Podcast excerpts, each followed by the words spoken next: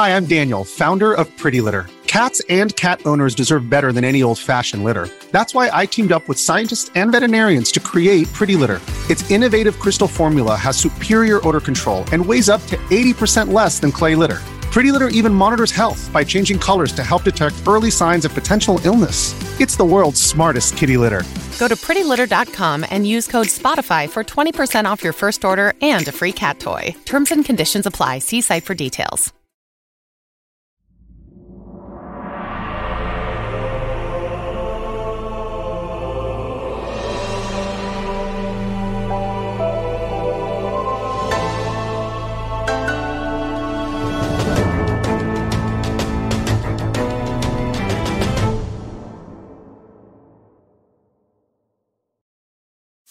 What is going on, everybody? Welcome to another episode of the Kind of Funny Xcast, your home for all things Xbox here at Kind of Funny. Of course, I'm one of your hosts, Snowbike Mike, and today I am joined by both of my gaming dads in person. The rogue one, Mr. Gary Whitta. Gary, how are you feeling? A little under the weather last week. Are I you was. I at was? I was sick last week, which is why I had to call in on remote. If you recall, I was. I, I definitely there was a cold that kind of laid it. Everyone in the whole house, the kids had it. Everyone was out for the count. But I, today's actually the first day that I feel like fully, like 100 percent back in business. And I got to tell you, it's still. It's still such a thrill to get all the production values. It hadn't still fully sunk in yet. We did the show for like what a couple of years just on Discord, very unglamorous. Mm-hmm. You know, just sitting there in our in our bedrooms or whatever. And now we're here, surrounded by the lights and the fog and the and the and the jib arms coming in. It's it's incredible. I'm glad that you like it. I love it. I, I love love it. it. a lot, and I'm glad that I get to spend time with you, and of course, my remote gaming dad, Mr. Parris Lilly Parris. How you doing? We're sending you a lot of love and positivity from the set. Yeah, I, I, I'm good. Um, I'm the only jabroni that's still remote at this Yeah, I point. just like I wasn't Jan- trying to rub it in or anything, Parris. No, you you know what? I, I, I truly need to find an excuse to come up there. Yep. Just because I, I we, we got to do it all three of us on set For uh, sure. one of these days soon. So I got to figure out a good excuse to just I don't know if I'm gonna drive, fly up, or whatever, but I got to come up there because again, you know, like you already said, Gary, it's the, the studio is amazing. Being up there and just trying to let it all sink in. So I, I want to be a part of it. Yeah, it's week three in the studio. We're still having fun. It's got that new car smell to it. We're Very much checking the it new out. car smell, All yeah. the bright lights are firing off, and of course, we get to hang out and talk all things Xbox here on Mm-hmm. the Kind of Funny Xcast, which should be a good one. I mean, a lot of us, a lot of things to talk about because I'm going to pose to you both the question of. Can Xbox bring it in 2023? Do they have the juice, as the young kids say, Gary Whitta? And we'll find that out. I need to know what you two think. But of course, welcome in everybody. This is the Kind of Funny Xcast. We post each and every Thursday at 6 a.m. West Coast, Best Coast time on youtube.com slash kind of funny games. And of course, on your favorite podcast service all around the globe. We got a whole lot of dope content coming your way. If you're a kind of funny fan, get ready because you have some really awesome stuff. Of course, today, as you're hearing this live, the God of War Ragnarok review should be up over on youtube.com slash kind of funny games. The Games Cast crew is talking at 9 a.m. West Coast, Best Coast time live on Twitch and on YouTube for your enjoyment. They're going to give you their God of War Ragnarok spoiler free review for all of you. One of the biggest games of the year, so you can check that out. And of course, our producer and director, Barrett Courtney, put out a really awesome special Kind of Funny pres- presents a video essay all about God of War and Kratos' growth. yeah, it looks like he went all out with that He video. went all out on this one. Of course, he's showing it right now. And I do want to give a whole lot of props, the flowers to Barrett. Got the video floor out. Love He's got that the big video video wall. Love it. And talked all things Kratos. So, Barrett, why don't you sell my two gaming dads and the best friends on what you just did here? Uh, well, you know, if you're a smart person who has a PlayStation, right? I don't know about the, all these Xbox who may not uh, know a God of War if it hit him in the face, right? Uh, no, uh, all honesty, right? Uh, a lot of us are excited for God of War Ragnarok, including myself, who had only played God of War 2018 uh, up until a few months ago when I decided to go back to the original games.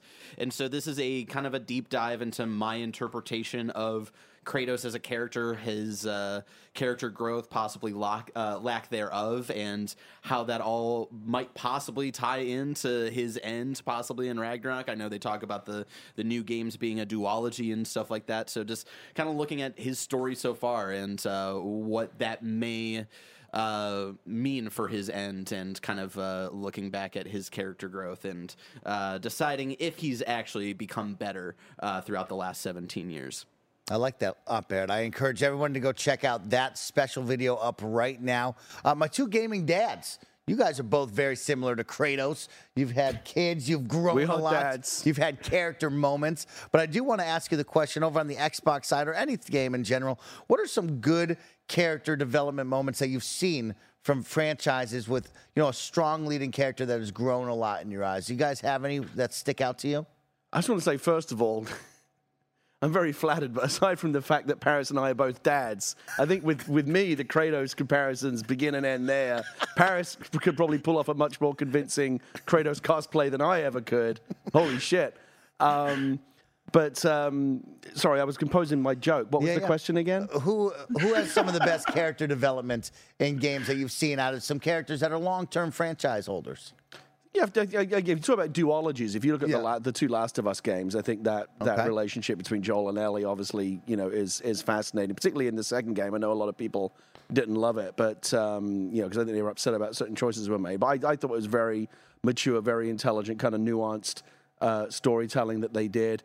And you know, and that's obviously there are kind of you know, father-child themes that that play into that as well. Those are always really, really popular themes in storytelling. Off the top of my head, I'm trying to think of another one that you know, and, I, I've got to do it again.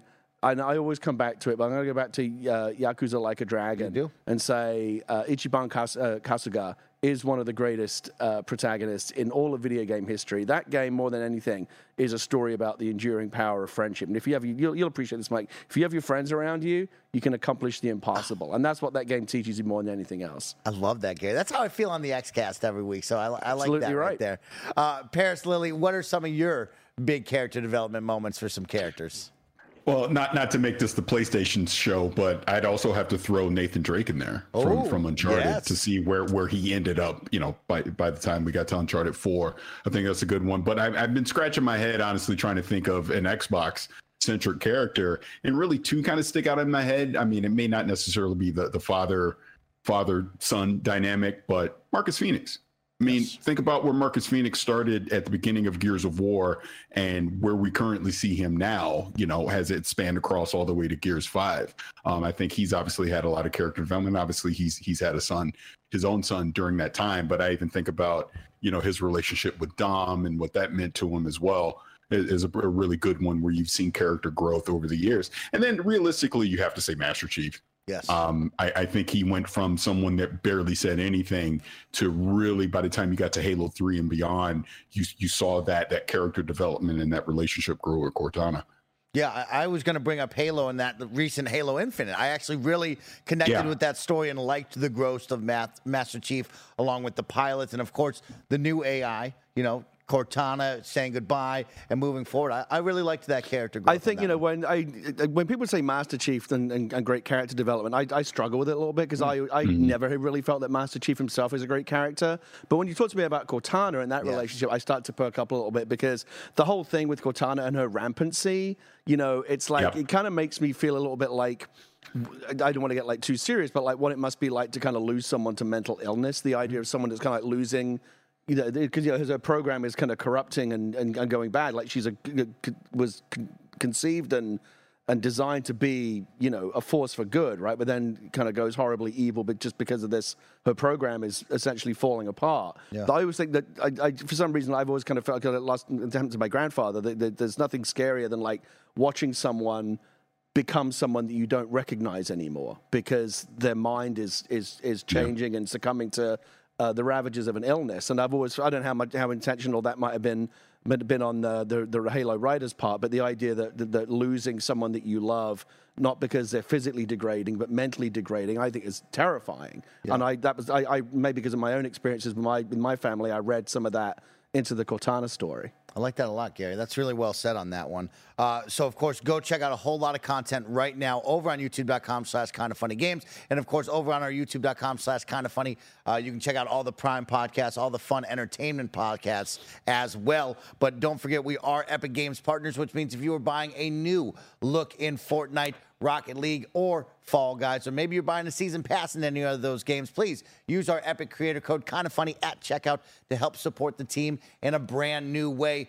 And my gaming dads, we're going to talk a whole lot about support right now because during the month of October, we opened up the brand new Spare Bedroom studio. We asked for the kind of funny best friends to come out and help support and fundraise the next year of content and all these awesome milestones and initiatives and pieces of content that we want to do. And man, oh man, they came out with a whole lot of support. So I have a long list of Patreon producers for the month of November that I need to read out. So please bear with me as I get through all these names Morgan Lorraine, Fargo Brady, Christopher Rodriguez, the kind of funny Destiny 2 PC clan. You can squad up with them anytime and play some Destiny 2 if you like. Tall Tree 81, Joseph A. Carlson, One Up. Pest Control, Carrie Palmer, Elliot, Brian Chaney, Trevor Starkey, Super Daddy Kyle, uh, Undertopia, David Mintel, the Mind Freak, Eric Vasquez, Eric Velasquez. Thank you so much for that one. Scotty Wyatt, uh, Alex Gertal, Al, Al Tribesman, the Predator, Jason L, James Davis at James Davis Makes, Mick at the Nanobiologist, Ryan T from Tennessee, Derek uh, Griag, and Donald Eccles. Uh, of course, if I mispronounce your name, guess what? We have a whole month to get better. I promise you on that one. But thank and, you and so maybe one of the episodes he'll actually wear glasses so he can Yes. actually read the names. But once you start laughing at some of the names like Super Daddy Kyle, it's tough to come back, everybody. It's tough to Super come back. Daddy. Super Daddy Kyle got me. But of course, this week the kind of funny X Cast is sponsored by the official the Lord of the Rings, the Rings of Power podcast, Rocket Money, and Chime. But we'll tell you all about that in just a little bit. Guys, I want to start this episode off with some fun. I want to know what you've been playing, what you've been doing over this past week. Personally, I'll start with you. what has been in your Xbox? What have you been playing? Sig- I, hope I'm saying this right. Signalis. Am I saying that right? I hope I'm saying that Signalis, right. But, uh. Signalis? Signalis. Yeah. Thank you. Thank you. Um, I started playing that the other night. Man, it's freaking great. It's really great. That's why I, uh, I I I tweeted about it and was suggesting people go check it out. I mean, if you're into kind of horror slash a little bit of sci-fi experience, it's really good. Um, I'm blanking on the studio's name off the top of my head, but I'm really loving it. It's on Game Pass, so it's like why not go check it out. Um, I, I love the retro look to it, the graphic style to it, and it's just just a fantastic game. A lot of fun. Yeah, it looks almost like an old um, like flashback or out of this Yeah. world type Mhm. game. I want to check it out. By the way, Yeah. have you know, Mike, just in general, you know, this, this coming November, I mean, we're into November now. Yeah. The first two weeks of November, Microsoft put uh, announced their uh, the Xbox like the, the first two weeks of Game Pass in November, bangers across the board. Bangers across the board, Gary. And we're going to talk about some of those bangers, but I mean, some really exciting ones. Have you seen? Is there one that sticks out to you as I pull up my list right now for you? Well, I mean, I would need to I, need, I would need the list in front of me to, to remind Yeah, myself. I remember looking at it yesterday, and going, Let "My us know." goodness!" So, um, well, let's see what we got here. So. Um, off the top, I mean, okay, so obviously football manager, you know, Football Man- very, very much up my my alley alley. Um, Monkey Island, the return to Monkey Island. I didn't even know that was. I was. I was. You know, it was initially announced for PC and Switch only. I'm like, well, where's where's the Xbox and the PlayStation versions? Well, guess what? Here they are, and on Game Pass. There you go. So I love that. That's coming. Uh, what November 10th. This is the big one. Vampire Survivors. Now, as I've said before, you cannot have a serious conversation about God of War, this, Elden Ring, that. Yeah, yeah, yeah. You cannot have a serious conversation about a game of the year without a, a little $3 game on Steam called Vampire Survivors, which has Really? just been like everyone who touches it, like it- it- it's game over. Like you know, you never play, you never playing another game. You're hooked. And now it's coming to Xbox and it's on Game Pass. I mean, again, it looks like it, you know, look, there's nothing to look at, but I'm telling you, this game has got the juice. This game, the juice. This jump game in? will- will- Parris, I know wants to jump in. Yeah, yeah. Just to jump in on that really quick because I kept hearing about Vampire Survivor. Like, oh, you got to play this. So, it's so great. It's so great. And I just hadn't played it. Do you know it's already on PC Game Pass and has been for a Yeah. while? Yeah. I, I had no, I had no idea. I had, I had no idea of that. I just thought it was just on Steam. But a lot the of people were waiting for those it's to co- waiting for the console version. So that's that, Yeah. that that's you know, that's an even an even bigger step. And then these are two huge ones for me. I wasn't super excited about Pentiment when they first showed it. Yes. but I've been getting more excited the more I've seen. Yeah. I, the Pentiment is coming November fifteenth, and then another big one for me, huge for me, Somerville. From I think Yes. some of the team that made Limbo. That's correct. Mm-hmm. And Inside, Inside in particular, is still one of my all-time favorite games. This is obviously a very similar vibe. And this is just the first two weeks of November in Game Pass. I just, there's some some incredible games on that list. Yeah, really great offering right there. Parris, any of those stick out to you as we uh, talk a little bit about Game Pass update for November? Uh, No, exactly what Gary said. Somerville. I'm I'm really looking forward Yes. to to checking that out. That was like because for some reason I didn't think it was coming this year. I thought it was Right. coming next year. And then when that obviously got announced, hey, not only is it coming in November, but it's on Game Pass. I'm like, yep, sign me up. Really Yeah. looking forward to it. I'm Super looking for excited this to about that one. score big on our fantasy critic league. I mean, This look at it. I mean, game like it's picked got up that here. Limbo inside DNA Oh, it all looks over. beautiful, Look at Gary. it. Looks tremendous. Yeah, this one was the one that stuck out to me along with Replaced, which I know Parris is very excited about. That one got pushed towards 2023, Um, but I mean, like some that of those standout Pentiment. stars. I mean, just forget about all the that Pentiment, Vampire Survivors, and Return to Monkey Island. That's just in the first two weeks of November. Solid, game right Incredible. there. yeah, and a couple, couple of really good games leaving the service that I got to highlight. The Art of Rally, Gary. I think you and I have played this. That beautiful car driving Yeah. game that really stands out. The pastel type one? colors. Yeah. Yep, uh huh. You got to check that one out. It's really, really special. Special. So I hope people check out the Art of Rally once again because that leaves on November 15th and is well worth your time. Parris, bef- besides Signalis, have you been playing anything else? On Xbox, I'm trying to think what I can say I've been playing. I mean, obviously God of War on, on PlayStation. I've Yes. been playing that as well. Um, what else have I been playing? I have not played Persona 5 this week. Okay. Just- okay. Oh, how'd you like the it so far, though? just due to other stuff. I'm enjoying it so far. I get why why Barrett is so in love with it and why so many other people love it. But the time sink on that looks enormous. Yeah, so, like I said, 100 hours minimum. yeah, yeah. yeah. Yeah, and you know, when I guess we never really talked about it, but but a Plague Tale's Rec- Requiem. I never say that right, but I but but that Plague Tale is fantastic. Um, I would put that as a borderline type of game of the year contender. Now, I did not play the first one, so this was kind of my first entry, you know, to um uh, uh, Amicia and Hugo and just that whole story and the plague and all the rats and I love the the stealth and the puzzle elements that you kind of get kind of using the rats to your advantage and then you know disadvantage with some of the enemies and the light and the dark aspect of it as well. So really, really fantastic. But that story is phenomenal. Yeah, my wife Um, I loved highly that. suggest- She loved Yeah. that first game, so she's she, she, she's excited to play this new one. Yeah, and it's on Game Pass. So hey, and it's why on not? Game Pass. It's on Try it Game out. Pass. I like that. Gary, what, what have you been playing lately? Uh, continuing with the Modern Warfare 2 campaign, which Okay. I'm now feeling like I have to rush to finish because the spoilers are now starting to Mm, pop off.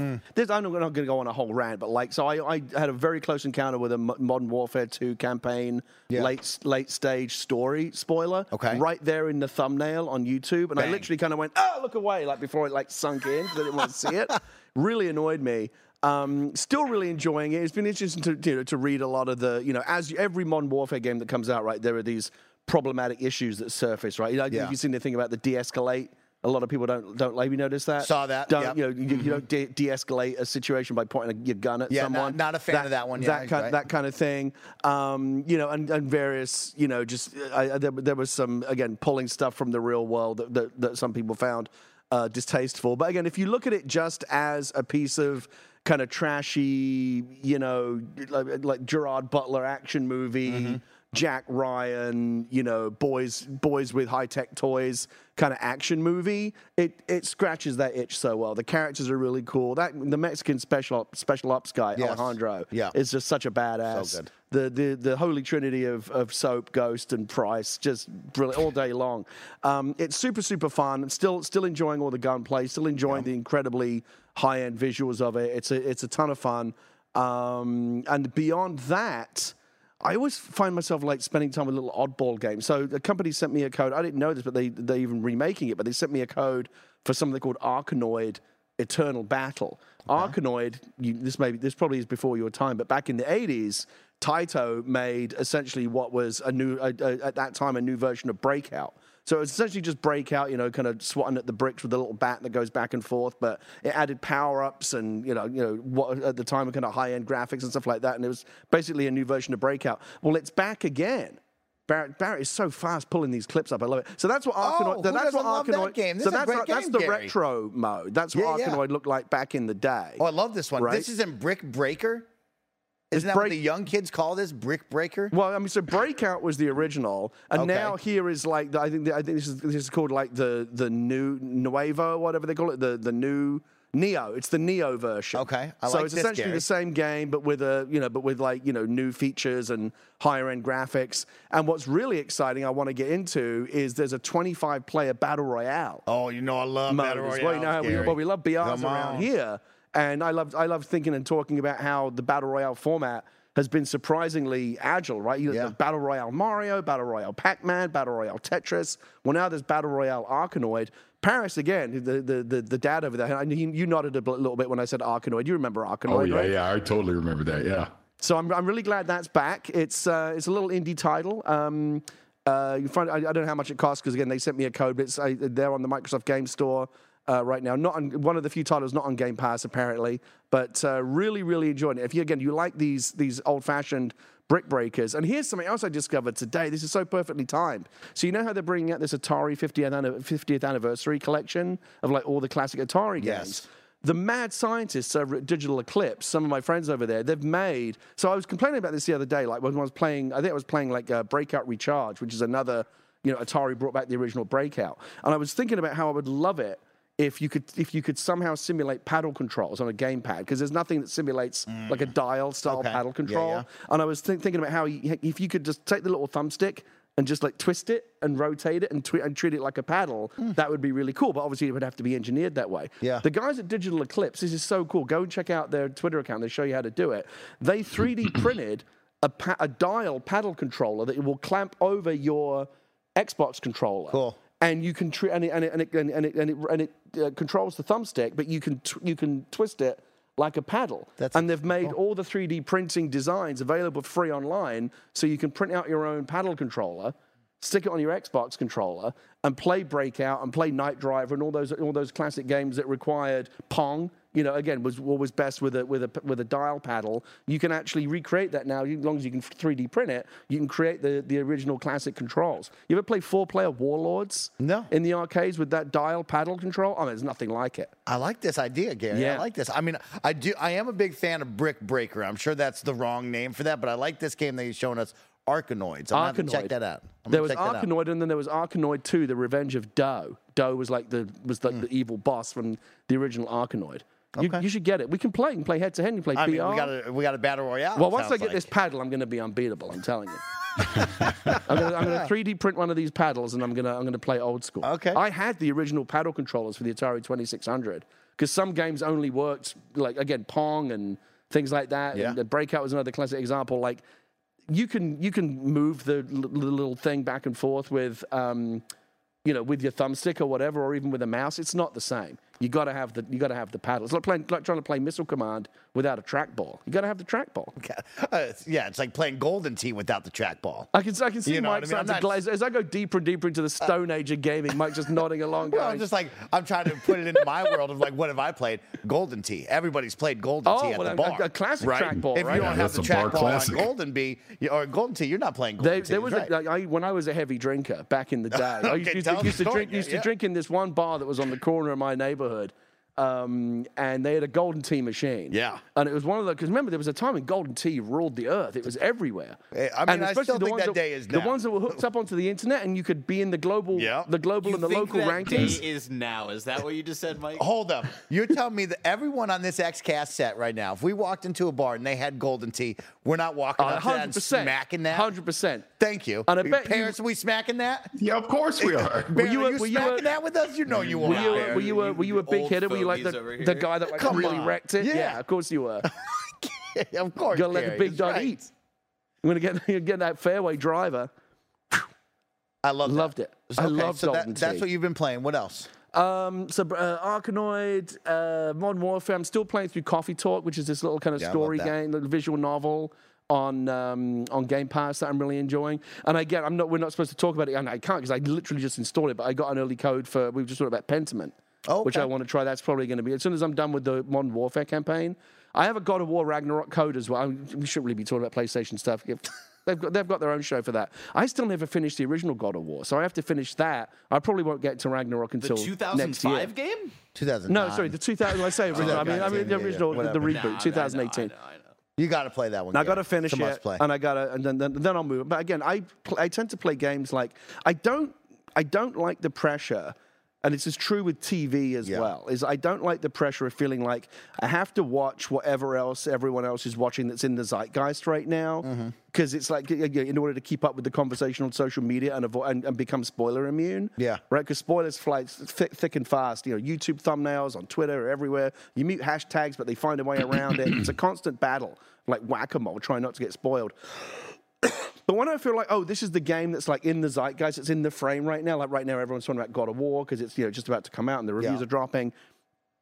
It's like I feel like I, it almost, almost makes me not want to play it because it feels like homework. In order to play, it's like I hope you, I hope you brought, you know, I hope you did all your required reading so you can come to the conversation and, and take part. It's like I just want to play what I want to play, and I'll play the games that I want to play on my own. There are some games like, like, like Modern Warfare. Anytime that campaign drops, I will get to it right away. Yeah, because I just want to play it as soon as possible. But if there's a game that I'm like, ah, I could see myself playing that, but it's like, oh no, but you got to play because it's what everyone's talking about right now. It kind of makes me want to rebel against it and like, no, I'm going to go play like fucking Arkanoid or some weird shit over here, and I'll, I'll play that, you know, when I get to it.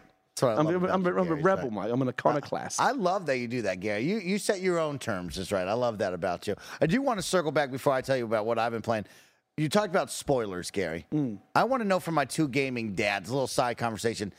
When can we spoil things? You brought up Modern Warfare and you're avoiding spoilers. We're the first week, two weeks now. When is the spoiler conversation for you, Gary? And then you, Paris, after that. for games because that- games. uh, for game i mean like, if it's like an epic story game like something like a god of war Yeah. because the thing is like you know that and, and obviously god of war is a bad example because it leaked early right Mm-hmm. some retailers were selling it early but like even if you assume that it's like everyone starts at like midnight on day one Yeah. you know there are going to be spoilers up on the internet like like speedrunners and people that are just going to like burn through it so fast that the spoilers could be up within hours like end game spoilers could be up uh, will, and will be up within hours Yeah. right? And uh, what's reasonable? What's reasonable though, for a game like God of War, which I'm guessing is probably like 20, 30 hours to play through. I mean, I have no idea. I'm just making that number up, but it seems like it's that kind of thing to play all, all the way through the story. Maybe it's less. I don't know. Um, I think like at least a couple of weeks. Like not everyone again, especially me. Like I'm a dad. I've got two kids. By the time I get both kids to bed, I'm exhausted. Maybe I got half an hour to play a game. I, I, I feel like I'm constantly waging that battle against like trying to keep up with the, the social media conversation and not get spoiled. I think reasonably for like a story intensive game, like and especially end game stuff and late stuff and story stuff, at least a couple of weeks. Okay. before you start running your mouth on social media, like and then that. even then, at least like do a, do a warning or a spoiler warning or something. If you want to put, if, this is what really annoys the YouTube thing annoys me in particular. if you want to put spoilers in a YouTube video, by all means do it, but don't put it right in the title of the video or on the thumbnail where there's a chance it's going to get me in a drive-by. I'm scrolling past my in the drive-by. recommended. I didn't even ask to see it. It's just oh, the algorithms decided. You clicked on a God of War video two years ago, so how would, how about we tell you the end of God of War 2 right now before you even played it? No, fuck off. Yeah. It annoys me. Parris, what about you on spoilers? I mean, you are mean- Mr. Social Media, so you're always driving the conversation. Where where do you got to be, Parris? Well, I was just about to say I, I get I get my hand slapped so much with like not gaming stuff, but like TV movie stuff where I'm not giving a specific spoiler, but I might hint towards something and someone says, "Oh, that's a spoiler," and I go, "Oh crap, I delete it." Um, I'm with Gary. You got to at least give it a few weeks, but even then, I try to. I don't want to just fully just spoil whatever it is. I I, I feel like you got to give it a few months for exactly what Gary was saying. It's like not everyone's going to be able to play something day and date right away and be able to get through it. It might take people weeks, even months before they complete the story. So I try to always be very sensitive to that and dance around it. Like as an example, even Halo Infinite, I, I don't try to spoil how that that that ended even now because I feel like there's people that haven't played it, you know, as an example. So like Gary just talked about, he hasn't completed the first God of War. I don't think I've ever talked about the ending to the first God of War publicly because as great as as much as I love that game, I know again that not everyone's completed it, and obviously here we go now with Ragnarok. Uh, you know, it's going to be even more heightened, but but social media and especially YouTube with the thumbnails, man, they spoil it's so many things for people that if you really want to watch something, if you really don't want to be spoiled, like I have that anxiety, like with movies like Wakanda Forever, going Thursday night, Right. six o'clock. I don't want anything to be spoiled, so let me just get it out of the way, you know, before before anyone has a chance, you know, to do it. So I try to be very very conscious of it, but I've learned Yeah. even hinting around at stuff people. And that doesn't mean you, know, have to like tiptoe around people for weeks and you can't talk about it. Like, you know, I, I get it, right? Let's say you, you Yeah. love God of War and you play it and you finish it in a couple of days and you can't wait to talk about it. Yeah. By all means, talk about it, but just be aware of like not causing collateral damage when Right. you're talking about it. Like you can go to forums, you know, you can go to play, you can, and you can talk about it on Twitter in a in a way. Like, I mean, I would I would love it if they added like for example like spoiler tags and spoiler Mm-hmm. uh, like let me let me click on the little you know redacted text, but then I'll click on it. Okay, to, we can add that, Gary, but we're going to charge you fifty there's- dollars is a it month. another is another eight dollars a $8 month? a yeah, month. right, yeah. He's gonna put that in the in the subscription service. okay. we'll get Stephen King to complain about it and get 50% off. Um, so, uh, yeah, that bugs me. But like again, at some point it does. The, the I, I would say at some point, it's a good question, Mike. At some point, like the burden of responsibility shifts over to me. and what I Exactly, mean by that is, let's say I just said I haven't played, I haven't finished God of War 2018, right? And it's that's four years old now. Mm-hmm. That game. So if you if you now were to like drop a God of War ending spoiler on on me. I've got no right to complain about that. Right. So, oh, well, you Yeah. spoiled that for me. So, but to, to which you, I think you have every right to say, well, if you haven't, you had it four years to play it. If you haven't played it in four years, how much can you really claim to care about the ending? Yeah. you know what I mean. So. It, it, it's it's a moving target. It depends on the game and it depends on the audience. But and, and so you always have to and, and different people have different sensitivities. Like Parris just touched on the idea that some people might consider you could show two different. You should show the same piece of material to different people. One person might consider that a spoiler and the other person wouldn't. So they've all got their own their own sensitivities to it. So it's it is a it's a minefield both as someone who doesn't want to be spoiled and it's also a minefield for someone who is who wants to you know be um, conscious of not spoiling it for other people. So you careful about what you say. But then, and then of course you have the fucking maniacs who want to spoil it for people. Yes. right? the, pe- the the people that drove that drove by you know the bookstore at two o'clock in the morning shouting, "Oh, this major Harry Potter character Yes. dies," in the, but just to be assholes about it. And we know that people are doing that because it's like their their lives are so fucking bereft. Of any real joy, that the only way they can they can It's derive any sense of that in happiness is by person. know by, by taking it from other people. On the Yeah. internet, it makes sense, but it's wild that people were doing that in person, where there was like the Oh, reality saw that the could, someone could like chase after them and like I don't know, give them a little slap or something. I don't know. It's Outrageous. Wild. Well, you know how how crazy it is with social media and the spoilers. Like I mentioned something about Henry Cavill and Black Adam, and people got mad at me, and I'm thinking. The Rock has been spoiling this for weeks. This isn't Yeah. a secret anymore, but even that people consider a spoiler. So I try to be careful. The, uh, Parris, people didn't want you spoiling the very mediocre movie. Okay, come on.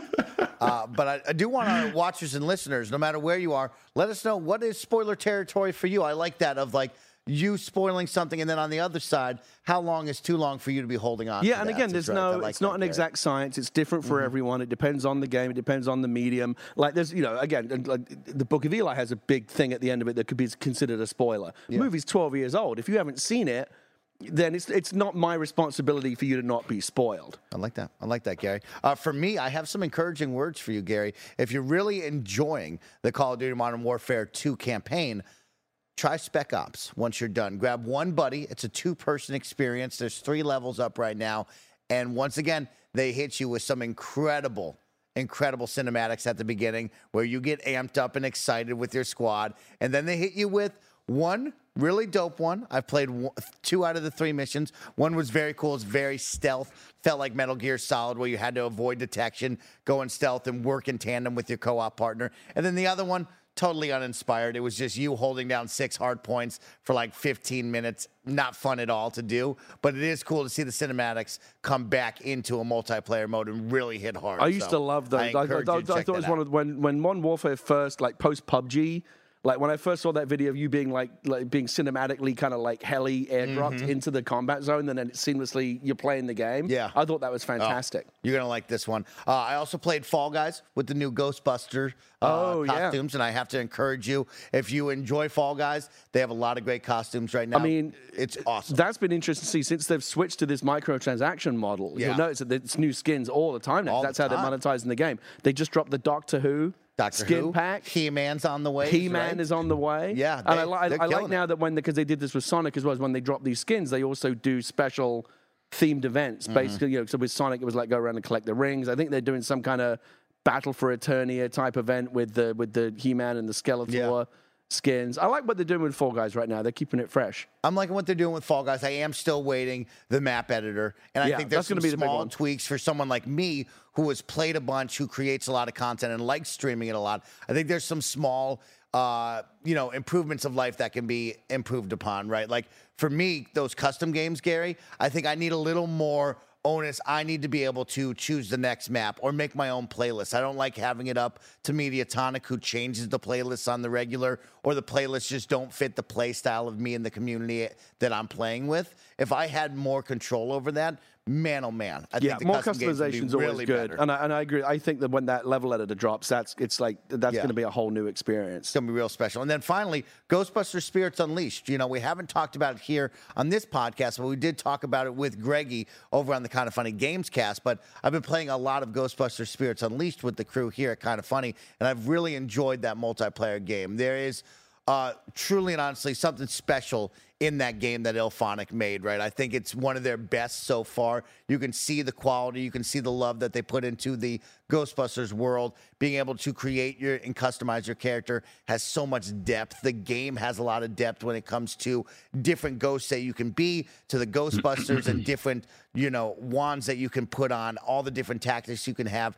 But the issue for me is it comes down to gameplay, and they only have one game mode, and I think that's its biggest hindrance. Is once you play that X amount of hours, it kind of gets boring. Of this is the same thing over and over again, and I think that's the tough part that you get into with these four v one games. Unless you have a cult classic like Dead by Daylight, a lot of these just tend to miss the mark when it comes to one month, three months, six months down the road. Of can we still keep doing the same thing? I mean, I didn't even know they had a multiplayer mode. I was, I was mainly when I, the stuff I've been looking mainly on the story side. But if if they follow what has been kind of the typical um, roadmap for these multiplayer, Yeah. you know, backends is you know they'll be oh now we've added this mode. You know, 3 Mm-hmm. months in, there's like no- you know they need to. It doesn't sound like they shipped with a whole lot. Again, it's the problem that Halo. We've been, how, many, how many times have we talked about it? Halo Infinite and how they needed, you know, they they desperately needed to add more game modes and more variety more Yeah. quickly because you know I've told this story on the Xcast a million times. I played so much Halo, like almost every waking hour, and then I just hit a wall where I was like, I, I need more things to do. I don't want to just keep playing the same maps in the game, and and they lost me. And Yeah. it's like that. You know how like they say like car dealers never want to let you walk away. It's like what they'll do anything to like what I need to do in this. They don't want you to walk away because like you always say, like, I'll come back. I need to go go away. I just want to get out of this situation. I'll walk away and I'll come back. But they but car dealers know that 99% of the time you don't come back. Yep. So they've got to get. They don't want you to walk away because you will not. And that's the problem. When you, like, it's the same true with a, with a multiplayer game. Once the magic wears off and you go, I'm done with this game, and you walk away, it's really, really hard to get players to come back. Yeah. And I think that's one of the one of the challenges tough they've been one. facing. Yeah. That's right. So I look forward to seeing more from that game because I think they have a good core, but I think they need to add on pretty quick here to keep that player base engaged and uh, having fun. But guys, I want to pose you the question just after these word from a word from our sponsors. We'll see you in a moment. Are you wasting money on subscriptions? 80% of people have subscriptions they forgot about. Do you know how much your subscriptions really cost? Well, most Americans think they spend around $80 a month on subscriptions when the actual total is closer to more than $200. That's right, you could be wasting hundreds of dollars each month on subscriptions you don't even know about. There's this app Tim loves using that takes care of all of that for him. It's called Rocket Money, formerly known as Truebill. The app shows all your subscriptions in one place and then cancels for you whatever you don't still want. Tim loves it, it's great, you should use it. Rocket Money can even find subscriptions you didn't even know you were still paying for. You may even find that you've been double charged for a subscription. To cancel a subscription, all you have to do is press cancel and Rocket Money takes care of the rest. Get rid of useless subscriptions with Rocket Money now. Go to rocketmoney.com slash kinda funny. Seriously, it could save you hundreds of dollars per year. Cancel your unnecessary subscriptions right now at rocketmoney.com slash kinda funny. That's rocketmoney.com slash kinda funny. Go deeper into the canals of Numenor, the mines of Khazad-dûm, and more with the official The Lord of the Rings, The Rings of Power podcast. Host Felicia Day and several special guests provide an inside look at the groundbreaking series and what it took to bring Middle Earth to life. Each episode of the official podcast features exclusive interviews with the series showrunners J.D. Payne and Patrick McKay, including the very first full breakdown of the incredible season finale. Felicia goes behind the scenes with the cast and crew to bring you jaw dropping stories and Easter eggs you won't want to miss. Watch The Rings of Power on Prime Video and listen to all eight episodes of the official The Lord of the Rings, The Rings of Power podcast for free on Amazon Music. Download the Amazon Music app now. What's the first thing you do when you wake up? Is it checking up on your credit score? Didn't think so. At Chime, that's exactly what they do. Their members see an increase of 30 points on average, with payday up to two days early and fee free overdrafts up to $200. So start your credit journey with Chime. Sign up takes only two minutes and it doesn't affect your credit score. Get started at chime.com slash kfgames. That's chime.com slash kfgames. The Chime Credit Builder Visa Credit Card is issued by Stride Bank NA pursuant to the license from Visa USA Chime checking account and $200 qualifying direct deposit required to apply for the secured Chime Credit Builder Visa Credit Card. Regular on-time payment history can have a positive effect on your credit score. Impact to your score may vary, and some user scores may not improve. Out of network ATM withdrawal fees may apply except at MoneyPass ATMs in a 7 Eleven or any Allpoint or Visa Plus Alliance ATM. So, again, start your credit journey with Chime. Sign up takes only two minutes, doesn't affect your credit score. Get started at chime.com slash kfgames. That's chime.com slash kfgames. Guys, we got a fun one here. Of course, Phil Spencer sat down on the Same Brain podcast. It had a lot of really great conversations and talking points that I highly encourage our audience to go check out over on that YouTube channel. A really great podcast for you to listen to and have some fun. Of course, anytime Phil Spencer sits down, you should probably listen and see what he's talking about. But I've highlighted a couple, and that's going to get us into our main topic of does Xbox have the juice for 2023? Can they win 2023 with a number of games that they have announced and have upcoming? But let's talk about that podcast because there was a couple of cool moments there, a couple of cool key pieces. On the Game Pass side, Phil Spencer mentioned a lot of growth over on the PC side of things. And also, they're looking to improve the Xbox app, which myself and Parris and Gary have spoke a lot about. Everyone has been vocal about that app. But of course, the PC side, a lot of growth being seen there. On the console side, seeing a little bit of a slowdown, right? He says that they think they've reached the almost the maximum of people with a console that you could, right? And I think that's an interesting conversation of what is that maximum thing? Where's your next market say you're going to go attack? Of course, mobile and PC are clearly the next parts of the ecosystem that you look at. But interesting to hear the console side slowing down. Yeah, by the way, and that contraction is not is not confined to the Xbox. I read a story this morning that PlayStation Plus, since they added those new tiers, and that was supposed to be like the reboot Yeah. PlayStation Plus 2.0, Sony's lost two million players since they brought that brought since they since, since they rebooted that. So and there was a number of you know i think very valid reasons they gave. It's like mm-hmm. they they, they they- after well, now that the pandemic's lifting people just want to get like people were playing games more when they're locked at home. Now that you know the the the doors are opening and people can go out people are going out and spending less time playing games and maybe they were too confusing with the tiers and various other things. But like it does it does seem like there is kind of a i would think like in a little a little bit of a I guess in, in the financial markets they would call a correction, right? There was a massive, massive boost in in online multiplayer gaming and gaming in general. Things you could do at home while the pandemic was really biting down. Now that it's starting to lift a little bit, that you are seeing that that correction, I think, and people people are gaming a little bit less. Yeah, mentioned that he's really pleased with not only the customer side, but also the creator side. Seeing returning creators and publishers coming back to the service, he's really, really pleased with. And of course, he's happy that the creators are happy with the discoverability. And that's something we talk about all the time here on the show, right? Is the discoverability aspect for not only the customers, but for the creators not to get lost in the shuffle. And I think Parris had a good tweet today all about, hey, we should have a better Xbox show that highlights some of these awesome creators and developers and maybe showcase what they're currently making. But Parris, when we talk about that Game Pass segment that Phil spoke about, do you agree with most of that of seeing the PC side grow, maybe console hitting a limit, but of course, many players waiting for more games to resubscribe, maybe? Yeah, I mean, the way I look at it is it's it's math. I mean, I mean, think about it. They only, I mean, we don't know the exact number of consoles that they have in the market right now, and I'm talking the the X and the S. But there's only so many that are currently out there, and basically, what Phil Spencer was saying is only a certain percentage of your audience is going to want to invest in being a subscriber of a service like Game Pass. So that's why he said that percentage, the the percentage will stay the same, but the number of people will grow as they get more consoles, as they get more hardware out there into the market. But then when you look at the PC side of it and you look at the mobile side of it, that number just absolutely dwarfs anything that you'll ever see on console. So, of course, it makes sense that that side of Game Pass continues to grow exponentially while we're seeing the console side slow down. So, as an example, I don't know, let's say there's 25 million Xbox Series X's and S's out there.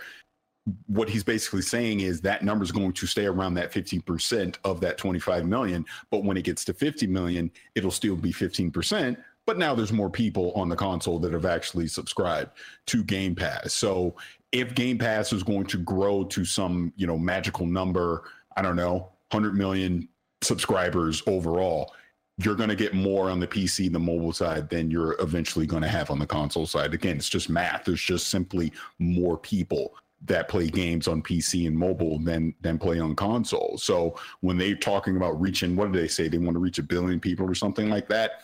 It's going to be those mobile gamers and and those PC gamers that are going to make up the majority of that number versus what we'll ever see on console.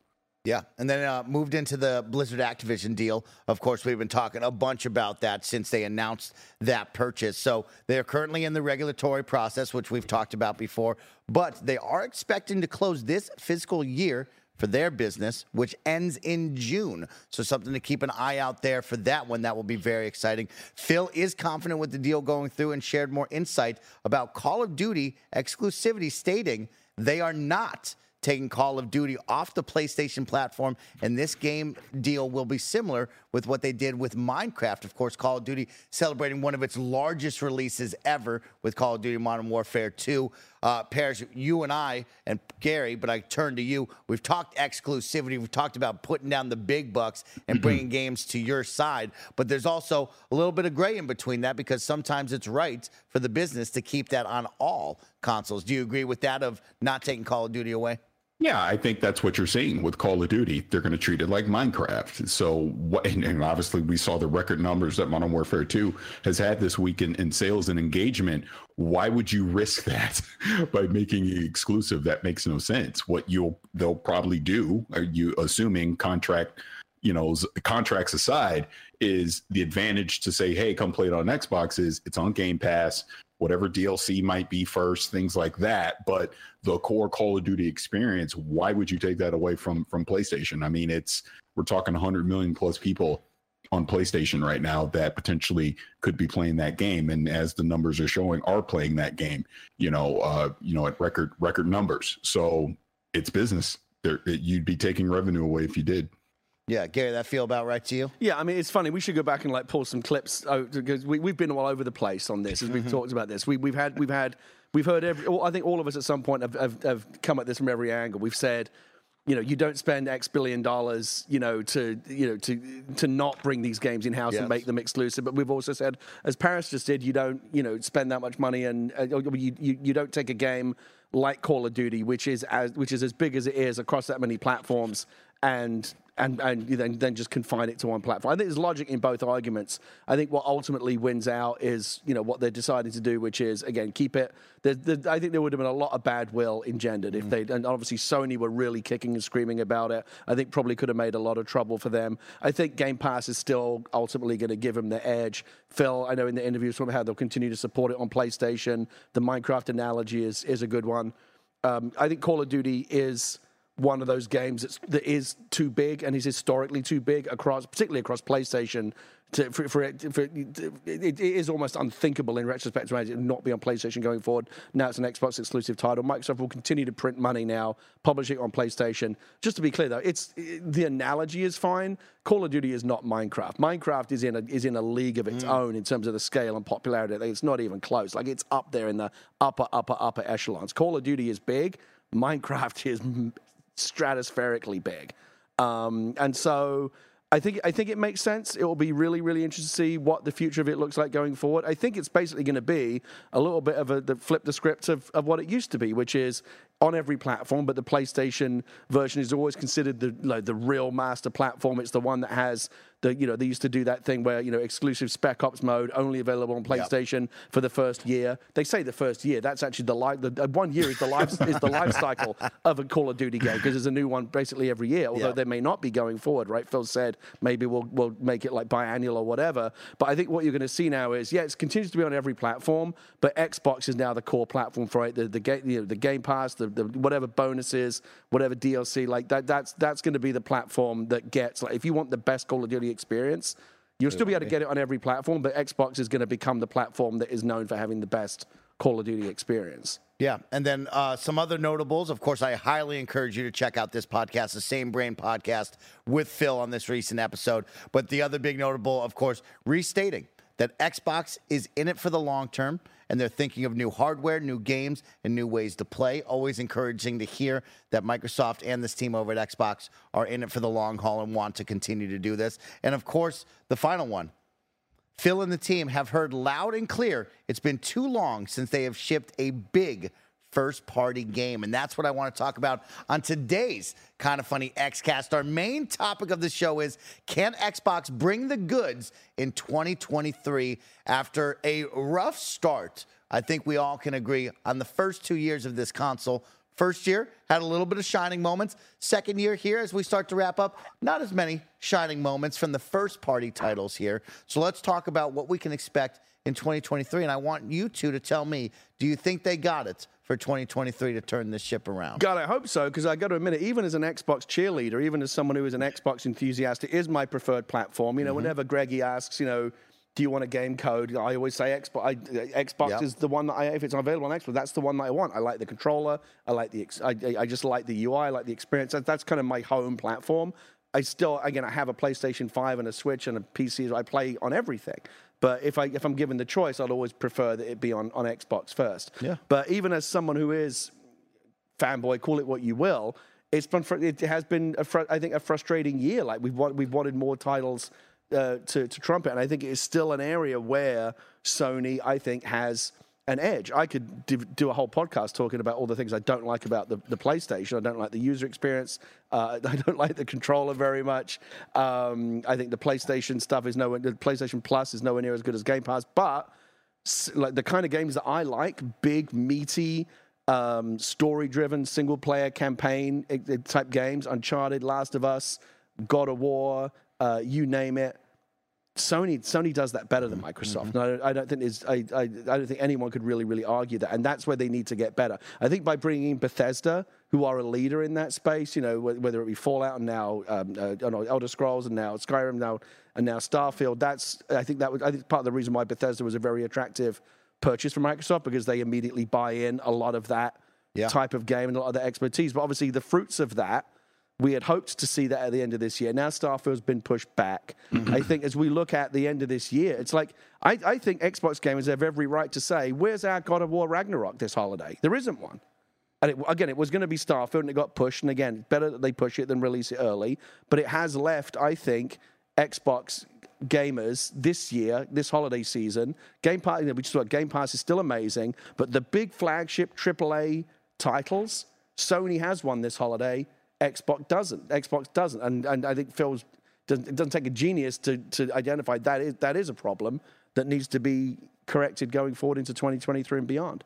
Parris, while we set up 2023 and what this means, do you agree with that for 2022? Is that where you stand as well, looking at this and the first party lineup that we had throughout this year? Yeah, I mean it's it's pretty clear. You know, 2022. There's a, a, a big I don't think they've ever had this in their history, in their what 21 year history now, where they've not shipped some type of big AAA experience, um, you know, in, in, in the holiday season. So, well, maybe 2020 I, with the pandemic, but you get my point. It's a very it's a rarity that this happens. Um, as we go into 2023, it, it's not can they bring it? They have to. I mean, I, I, think it's as simple as that. They have to. And they've given us the promise of the first half of what 2023 is going to look like. So when you take that combination of Starfield, Redfall, Forza Motorsport, um, Minecraft Legends, those games need to deliver. it, it can't be up. and obviously they're not rushing things out the door. That's why they delayed Starfield and Redfall. But they need to come in as quality, polished experiences. That you know we're looking across different genres, of course, but these need to be good games. They they need to be those big AAA quality experiences that we're expecting because it has been a delay due to pandemic and other reasons, right? We we we haven't had all those big games these first couple years of, of, the Series X uh, life life cycle. So 2023 has to be that for them, and I'm pretty sure they know that as well. So we look at the first half of the year, and then obviously beyond into the second half of 2023. What is that going to look like? They got to start delivering those games. I, I, will always go back to what Matt Booty, I believe he said that on Gamescast yes. when he was on. They got to have a game a quarter they got to get to that cadence to where they're delivering these games a quarter. Not only just, you know, obviously people talk about Game Pass and all that, but not everyone's going to use Game Pass. You have people that are going to invest in the uh, Xbox ecosystem and they want quality titles coming out of Xbox Game Studios. So now's the time. Forget Activision and all that. You you have 23 something studios that are working on various things. They got to start delivering them and yeah, 2023 has to be that year. All right, let's talk about 2023. And can they deliver? Will they deliver? They got to deliver. Let's talk about first party titles right now, right? Under the Microsoft and Bethesda umbrella. We're going to see a new turn of leaf.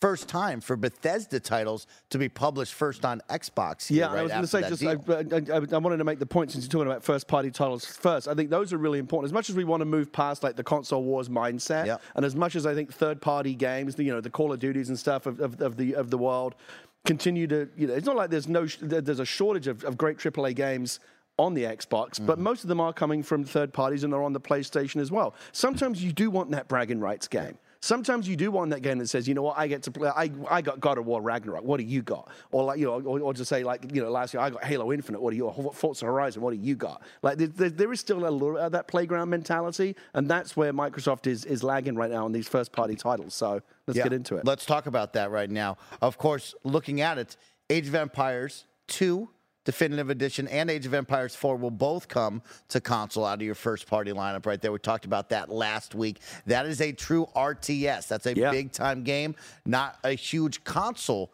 game or market, more towards the PC side, but still nonetheless coming to console exciting enough. Parris, when we when I say Age of Empires, does that excite the there's, common there's fan? The do you trebuchet. think? You're asking if is that going to excite the common fan? Yes. When we talk about I mean, first I mean, party I mean, titles, is this going to excite the common fan and their value? I think the fact that you're getting it on console is going to be uh, uh, an exciting thing for people that have never experienced playing an age game. Like now, maybe they feel like I have an opportunity to experience what people have literally been playing for 25 years, right? Throughout, you know, with all the various sequels. So I think there's an opportunity there in January. It comes right, Age yes. of Empires 2. Mm-hmm. I think there's an opportunity there, and you know we talked about this a little bit last week. Uh, as long as they can get that controller experience to be to be, you know, to be usable, to be enjoyable, I think they'll be fine. And obviously, they're bringing mouse and keyboard support along with it as well. So as long as the controller experience overall is a good one on console, I think this is a great opportunity for them to expose, you know, the age games, you know, to, literally to a new audience because you're going to have a ton of people that are console only that have never played it. So yeah, I, I, I do think this is something that they can have a notch in their belt, so to speak, uh, to say that, yep, th- this is something that people are going to want to check out. Okay. Up next, I, I, I, oh, yeah, I just want to add it, on on that note. If if we were hosting a PC gaming podcast in the 1990s, yeah. as I used to do, by the way, we we would be talking about how that is one of the biggest titles of the yes. year. But the problem yes. is, as Parris says, 25 years later, time has moved on. Even yeah. on PC, RTS doesn't dominate the way it used to be. The, the days of StarCraft and Warcraft yeah. and Command and Conquer dominating, being some of the biggest, you know, heavy hitters in the PC gaming landscape, that's over. And on console, forget about it. Unless unless something changes, and it would have to be a big seismic shift, a real game-changing game. RTS is always going to be a niche on console. So I think that that is not that's not going to change the equation. I'm very similar to you there, Gary. That's how I feel about this one. Up next, though, spring 2023, Forza Motorsports. Of course, this one's going back to the track. We've talked about this. This is turn 10. What kind of excitement can you expect out of this one, Gary? Well, I'm gonna I'm gonna throw this back at you and ask you to educate me a little bit about Forza because I, I I'm not one of these gearhead tuner kind mm-hmm. of guys that gets into like you know, changing every little spark plug in Gran Turismo or Forza Motorsport. But I, so I prefer Forza Horizon things a bit more Yeah, yeah. arcadey. But Horizon, of course, is the offshoot. Now I don't know. Is Motorsport still considered the bigger game? Like. If, if we Yes. if we compare like Forza Horizon to the core Motorsport, Motorsport's still the, the bigger one, right? Is Parris, that you right? said yes. Do you believe that? You you think that now? I, I think it is. I think it is in this sense, and obviously Horizon has created its own huge following and audience. So this this is not a slight, excuse me, to Horizon at all. But Forza Motorsport, this this is the true racing sim experience. This is for the true Right. racing enthusiasts. That that's a, a big audience in of itself. Whereas Horizon is more of an arcade experience. You can get more casual people to come in, but for that true hardcore racing audience, yeah, it's it's still Forza But that's that, for but that's sure. why I have a hard time getting a head around. When you say uh, the true enthusiast, that to me suggests a smaller group, right, of more hardcore people. Whereas Forza Horizon, which is more you can more pick up and play, Yeah. that suggests to me that it's accessible to a wider audience. Again, I, I would have to see the numbers, Mm-hmm. but again, I think Parris is right. Just like with Gran Turismo on the PlayStation side, that's not those, there's a lot of those enthusiasts, those gearheads, those people that do want to tune every spark Yes. plug. Yep. uh, you know, uh, uh, uh, what have you. Like that is a big audience, and I when, when we talk about what's in the absolute top top tier of of Xbox first party titles, Forza is in that AAA mm-hmm. tier. There's, it's S tier. There's nothing above it. It's it's on it's on par with Halo, and I think the Halo, Gears, and Forza you'd consider like the three biggest titles, like first party titles that Microsoft owns. So when a new one, that is potentially one of the biggest. Again, it's not. It's hard for me again to like really mm-hmm. relate to because I'm not that guy that wants to spend hours tuning the engine. But for the people that do, and I think there are many of them, that's a huge release. You, you think of it this way with with with Forza. Forget the racing enthusiast crowd and all that. Forza has typically been, and I think now with For, Forza Motorsport being arguably one of their first Series XS only games, next gen games, this is going to be a showcase game for them. As far as from a visual standpoint, fidelity standpoint, obviously 4K, the high frames, the, the whole thing. Forza games typically show very well. So for this to be the first next gen version of Forza, Yeah. this is going to be something that they're really going to want to showcase and, and, and show off. So I, that's- I, I do think That's that's go a ahead. really that's a really good point that Parris makes in terms of you know, sort of about bragging rights games. These games that like, if nothing else, show off what your console can do. Yeah. that's Yeah. what that's They're what the the Forza showcase. games are really good. Yeah. at. See, I'm I'm interesting. I'm on the fence here because I am with you, Gary. I think Forza Horizon is for the casual audience, and I think that's a larger audience than the true diehard racing game Right. fans, right? And I think the positive here is we're coming off an incredible. Forza Horizon, just hit them with the smoke for fun. Just random but we're coming smoke. hot off of Forza Horizon, which was a Game of the Year contender, stole the show in many aspects on the Xbox ecosystem side. I think people will see a new Forza title and be interested in trying that. How long they stick around, I don't think they'll stick around or see as large of a player base as Horizon did. I think Horizon Again, I agree. a I think Horizon's audience. more fun. It's more. Again, what the, you talk about? Like, what's the most casual? Like when you talk about super casual, like Candy Crush and stuff like those games are massive. Yeah. And and the, the the more restrictive and the more inaccessible a game becomes because it's it's aimed at people that really really want to get super good in it and are willing to put in the hours. I get the people that like Forza Motorsport really really like it. I just have a hard time believing that there's more of them than a game that offers a very similar experience. They drive around beautiful scenery and high end luxury cars that you could never dream of owning in real life. But you can but you can just pick up and play Horizon Yeah. and get and, and have a good time with it. The whole game is about fun, the festival atmosphere. It's just you know it's a ride, it's an experience. Whereas motorsport, again, the more kind of tech, technical kind of hmm, do I need to adjust the tire pressure? And people that want to get into that, I think it really really scratches that itch brilliantly. I just Yeah. I don't know like if that is I I I think it's a bragging rights game. I think it's a it's a digital foundry porn game, you know, where they go, oh my God. Yes. You know what I mean? It's one of those games where, the, where the, the pixel counters are just, go, oh my God, I can't believe they're pushing this to the next level. And all of that stuff is part of the na- is, is part of the narrative that helps the Xbox kind of stay where it needs to be Yeah. and go to the next level. I just don't know if it's, it, I, I never thought of like the core motorsport games as true mainstream titles just because the nature of them, they're so tuned towards the, really hardcore. serious, Yeah. you know, the, pe- the people that are going to get it, that are going to drive with a driving wheel and the Agreed, pedals, and they've got a whole room in their house that you know their spouse hates because oh, I really like we could do so much with that room, and you had to put a fucking fake race car in there and your three monitors and the whole thing. Yeah, you know, yep. like those people, and we know those people exist. That's what the, that's that's who this game is. For. I'll take a moment before we leave Forza just to speak to the casual audience because I last year got to uh, review Gran Turismo 7 here at Kinda Funny as a first timer, right? Somebody jumping into that series yeah. as a first timer. I've always seen myself as a casual racing fan. I like Need for Speed Underground, right? I like the more arcadey sims of Forza Horizon. So I'm going to try Forza Motorsport for the first time ever. I'm very excited to hit the track. I know what I'm getting into now off of Gran Turismo 7, right? But it is far different than what I liked in Oh, my Horizon. God, I But mean, my ser- mind shift once you change that and you see what this team is going to do. I think people will find the fun of it. But yeah, I, I don't know. Going going I have from a hot take.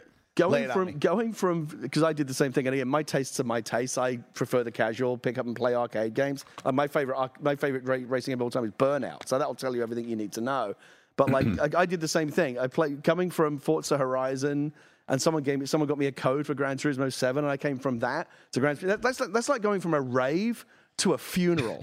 like it's just so slow and boring. Yeah, yeah. and you've got to do a million things before it'll even let you do anything remotely approaching fun. Whereas over there, everyone's like getting high and fucking in the bushes, and it's a They've been doing festival. that. They're doing that in Horizon, Glow yo. sticks, and uh, uh, some of this might be my own headcanon, but you know what I mean? Like that's the vibe Yep, that Forza is giving you. Like it's just super fun and like, hey, we're the wacky morning zoo DJs here at Horizon Radio, and it's like, yeah, this is a vibe. And you go over to Gran Turismo, and it's just like boring classical music, and what the fuck? You just want to die. Yeah, yeah I, I- I feel the uh, Forza Motorsport definitely gives me the vibe of like, uh, do you have Grey Poupon? Like, uh, like that commercial, uh, classical music kind of stuff. Right, nailed it, exactly. yeah. And, and, and, you know, you love it. Don't tell me the people at that Horizon Festival aren't fucking. Oh, I they're the guarantee best. you they I, are. I agree with you, Gary. I like that vibe. Uh, Perisol, you have the hot take for us. Give it to us. He- uh, before I give the hot take, hearing Gary do like an American Oh, accent radio just completely just threw me for a loop. I was like, who's even talking right now?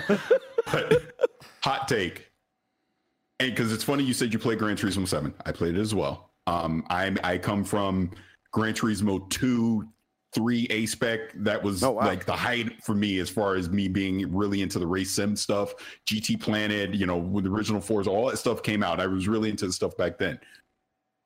I think Forza Motorsport, I think Turn 10 and what what they've been able to do with Forza over the past few years, I think Forza has surpassed Gran Turismo as the mm. definitive racing sim in gaming right now. Okay. And I know I probably made a bunch of people at GT Planet really mad by saying that, but that's just what I think. And I think they have a great opportunity here with Motorsport to prove me correct or they might prove me wrong because, you know, just full admission, I thought GT7 was it was okay. Yeah. But I think Polyphony has done a lot better in the past with, with, with the Gran Turismo games. From so, what I remember, Parris, they pissed off a lot of their core fan base with, Yeah. the, with the progression and the tr- uh, Yes. microtransactions and stuff on GT7. Yeah, yeah, I wasn't even going to bring that up, but you're you're right. That made a lot of people upset. But I, I I do think, and actually, and I know we want to move on here. I'll keep it really quick. Back in 2020, when the Series X first came out on on on uh, Gamertag Radio, had like Aaron Greenberg and someone else was on. I'm blanking on the name, but we even talked about Forza Motorsport at that time, and he was mentioning that they're looking to make Forza Motorsport like a platform. So they're going to conti- instead of a Forza Motorsport 2 coming out in two or three years, right? No, it's going to be this game, but they're going to continue to build upon it, like new tracks, cars, obviously. So this becomes like the definitive version of Forza Motorsport for for the Series X. So I'm excited for it. I, I think you know to kind of wrap this up. I think this has an opportunity to absolutely be a showcase game for them. So really looking forward to it. Hopefully we get a release date soon. What Go else you to got? the next big three that I have, of course, Redfall and Starfield. We've talked about both of these. These will be the first Bethesda titles coming straight to Xbox. As we know, we've seen, of course, Deathloop and Ghostwire Tokyo. Those were timed exclusives on PlayStation. So this will be the first time a true Bethesda game is coming out for the Xbox ecosystem right here. Starfall, Redfield, or Redfall and Starfield. We've talked it, about yeah. it before, guys. I mean, Parris, these two are going to be the showstoppers of the year along with Forza, correct? You, you think these will be the big ones? Yeah, I think so. I mean, uh, obviously, Starfield is going to be the one that everyone's been talking about, really anticipating that they really need to nail. Um, I think Redfall has an opportunity to do so. I think that last trailer they showed really showed off well to me. Yep. I, I still go back to the one thing, and I know we talked about it before, Mike. It's the co-op progression. Yeah. How is that going to to work? Is it going to make sense in practice when we're actually playing so it doesn't feel like a frustrating thing where we're constantly lagging back i'm not i'm not getting the progress that i need because i played with this buddy for three or four hours now i got to start all over and do it again i hope as we get closer to launch with that we get a little more clarification on it so people understand how it works but that would probably be my only pause with redfall right now because i mean look the dna coming from the dishonored team you know obviously arcane just everything that that we've seen so far i'm excited for it I just hope that co-op progression thing doesn't turn out to be the thing. I, I had a personal crisis on the first XCast in studio a few weeks ago about Gotham Knights. Right, the one thing I, I, I would say I, I felt like they dealt with that uh, pretty well. Whereas, like, if you're in a person's, uh, like a friend's campaign and you do a thing and then you go back to your own and you hit the the story mission or whatever that uh, you did in a friend's, they'll tell you like, "Hey, you already did this. You want to like do it again or skip it and stuff like that." And I think something similar along the lines for Redfall, I think, would go a long way. But again, who knows? Yeah, that's the conversation we had when they first talked about how the share world would be and co-op experience. I hope they take the feedback to heart is right, Parris, and I hope that we do see a small course correction in that because there is nothing more frustrating than playing these co-op games and having to redo the content on your own world or losing all the progress that you did with somebody else. That is always tough and not fun. So, be interesting to see, but yeah, Redfall and Starfield, the two big ones, and then rounding it out, Minecraft Legends. Gary Whitta, what do you think about Minecraft Legends? So let me here? let me let me touch on uh, Redfall and Starfield real quick first. Both of those games, to different degrees, still ha- have to convince me a little bit. Red, to- Oh. to, different degrees. Redfall, I think, has a little bit more work to do in this. It looks like a lot of fun. Develop has a great pedigree. I still haven't seen anything to really illustrate to me what it is about that game that's going to distinguish itself from Back 4 Blood, Left 4 Dead, all the other kind of co-op you know, shoot a bunch of zombies in the face type games. I think I think they are doing something a little bit different, but I'm not entirely clear on what it is yet. And I feel like we've had a bunch of those games lately. I don't know what it what it is about this one that's really going to like take it to the next level. Uh, but I'm optimistic, and just based on the developer because they've done tremendous work in the past. Starfield, I mean, look on paper, it lo- it looks like the biggest thing, right? It looks like the, this this looks like the game that's going to solve. Like even if Microsoft didn't put anything out in 20, anything else out in 2023, like Starfield's just going to do it. Like If any one game's going to do it, this is this is the Great White Hope, and I kind of feel like it's all there on paper. If you said to me, "Oh yeah, so Elder Scrolls, Fallout, and now," you of course you go, "Well, yeah, of course, whatever that is is going to be incredible, right?" And maybe it will be. I just keep coming back to that first trailer. I was so under, as so many people were, so underwhelmed by it because I was really looking for like the next. I don't know. I really wanted to be blown away, but I just I was leaning in. And I just kind of felt like eh, I could, I just feel my enthusiasm kind of draining away through that trailer. They might be only like one more, slightly more detailed trailer away from like getting me back on board. And it's not that I'm off board. Like I'm gonna play it day one. I'm super excited for it. I'm just, I just on the pedigree alone, you've got to believe that it's gonna hit the mark. That it is gonna be everything that it promises. I just, I, I wish like the actual assets, the actual things that I'd seen had were as convincing as the pedigree and the history makes you want to believe it's going to be. Does that make sense? Yeah, I feel that, Gary. I feel that sense. for sure. Yeah, it's going to be very interesting with that one. There's going to be a lot of weight to Starfield. I think we all Oh, the know expectation that on for that one's crushing. Oh yeah, uh, but I do want to round out. Oh, with and sorry, Minecraft, Minecraft, Legends. Minecraft Legends. yes. My, you know, I was, I should have brought my kid on. She's the Minecraft expert.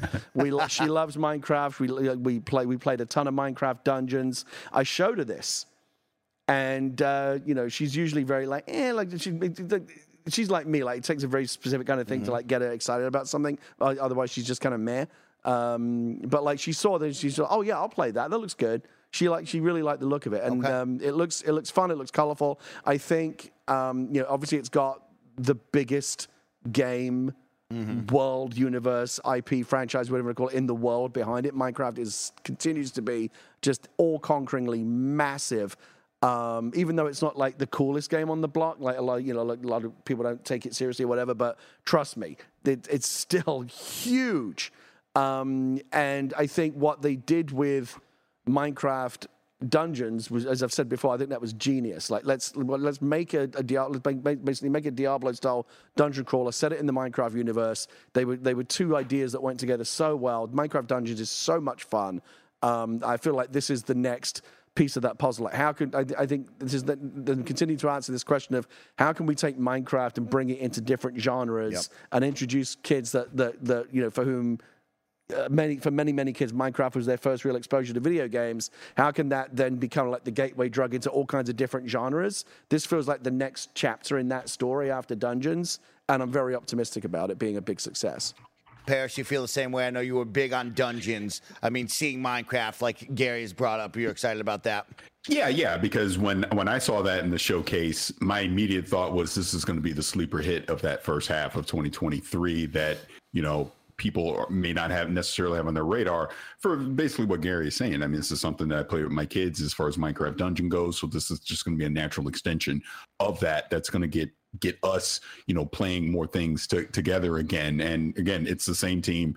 So I'm I'm loving what they did with Dungeons. So I, I have that expectations going into Legends, even though, you know, it's a slightly different genre um, that Legends is going to be. But it's that Minecraft style that I think translates so well. Um, and with the cooperative play, yeah, really looking forward to it. I think it's going to be a blast. Yeah, so that those are the ones that I have written down on my sheet that we've been tracking that will, you know, quote unquote be released in the first half of 2023, right, Parris? Where we talked about it after that summer games showcase of Yeah. here is the remainder of 2022 into 2023. Here's what you can expect. Those are the first party titles that I wrote down from the team, right? You have the big four, and then of course Age of Empires 2 and 4 coming to console, making six right there.